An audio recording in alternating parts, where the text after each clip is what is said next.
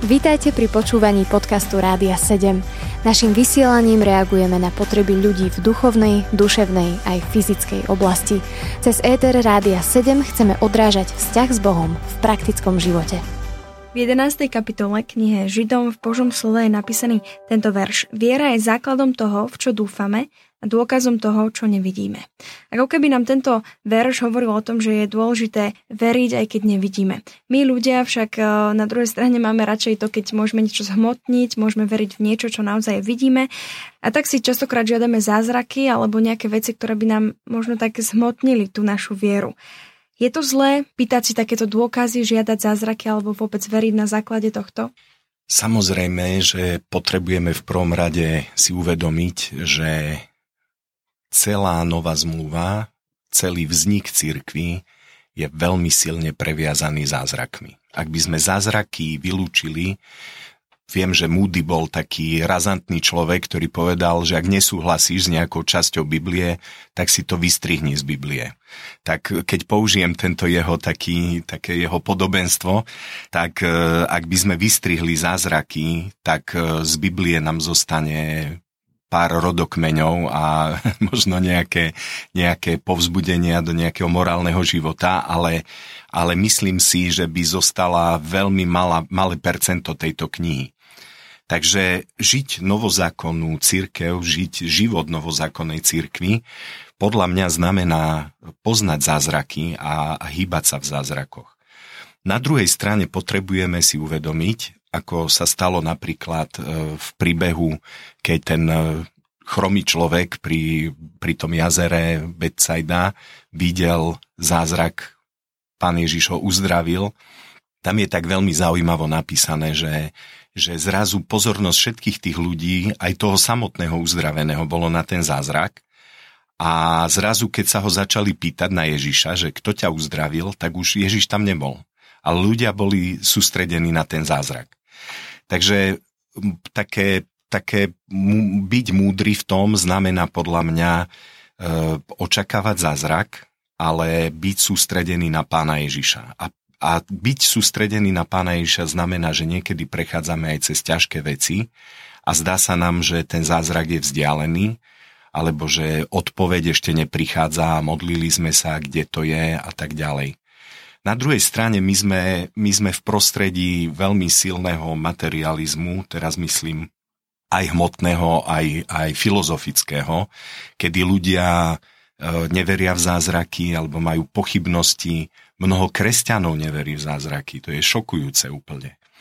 Čítal som príbehy misionárov, ktorí išli do tretieho sveta, zvlášť do takých veľmi chudobných oblastí Afrika a podobne a títo ľudia vlastne zistili jednu vec, že hovorili evanelium, ale potom prišli domorodci a povedali, potrebujeme pomoc. E, blíži sa stádo slonov a jednoducho, ak, ak prejdú cez naše polia, tak budeme hľadovať. Jednoducho nebudeme mať čo jesť. A títo misionári písali, čítal som taký článok, písali, že zrazu sa cítili veľmi nepripravení na to, lebo teologicky boli veľmi zdatní. Všetko pánu Ježišovi vedeli, vedeli citovať verše, vedeli proroctva zo starej zmluvy, ktoré sú naplnené o pánu Ježišovi, ale teraz boli zrazu konfrontovaní niečím veľmi praktickým a, a nevedeli si s tým poradiť. A boli iné prípady, kedy ľudia prišli a povedali, oni hovorili ľuďom, viete čo, nie je dobré, aby ste chodili za, šamanmi oni povedali, ale my nemáme lieky, tak vy sa modlíte, aby sme boli uzdravení. Oni povedali, a my neveríme v uzdravenie. Čiže e, tým ukazujem, a mnohí z týchto misionárov si potom uvedomili, že problém bol v ich teológii.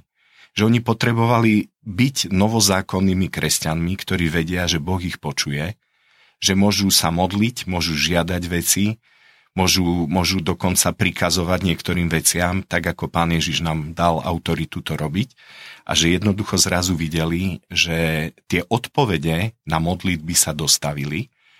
A moja skúsenosť je práve aj v našom prostredí, že mnohokrát kresťania sú veľmi bezradní, keď sa stretávajú s takými praktickými problémami, ktoré zrazu nevedia poriešiť a ľuďom dávajú len ako keby také, také teologické poučky, ktoré ale ľudia nepotrebujú počuť. Čiže určite verím v to, že a povzbudzujem aj, aj seba, aj ostatných, aby sme boli ľudia, ktorí sa modlia, ktorí veria, že Boh je mocný urobiť akýkoľvek zázrak a že dokonca je to schopný urobiť aj medzi nami. Aj keď sme slabí niekedy, aj keď sme niekedy e, sklzávame do nejakých hriechov alebo niečo podobné, ale že jednoducho, ak je Ježiš našou hlavou, ak sme súčasťou tela pána Ježiša Krista, tak to znamená, že, že on je pripravený aj urobiť zázraky, keď je to potrebné. Znamená to, že to, čo vlastne potrebujeme, aby sme neboli len teoretickými, ale praktickými kresťanmi, tak to nazvem je viera? Áno, áno, určite, určite viera nie je, zase použijem taký obraz, viera nie je maturitný oblek. Ja som maturitný oblek mal na sebe raz v živote, na maturite a potom e, ešte myslím, že na Stužkovej som mal ten istý oblek, ale už potom viackrát som ho neobliekol, nebol som ten oblekový typ a niektorí kresťania majú vieru ako takýto oblek. Obliekli si to, keď prijali pána Ježiša Krista, uverili, že pán Ježiš zomrel za nich a potom už ako keby to nepoužívajú. Ale my potrebujeme stále sa hýbať vierou. V čomkoľvek. Žijeme vo svete, ktorý je veľmi dynamicky sa meniaci a my potrebujeme mať vieru a viera vždy súvisí s Božím slovom a s e, osobou pána Ježiša Krista a to dáva potom stabilitu nášmu životu a to dáva aj, aj odpovede na, na situácie, ktoré okolo nás sa dejú. Počúvali ste podcast Rádia 7. Informácie o možnostiach podpory našej služby nájdete na radio7.sk.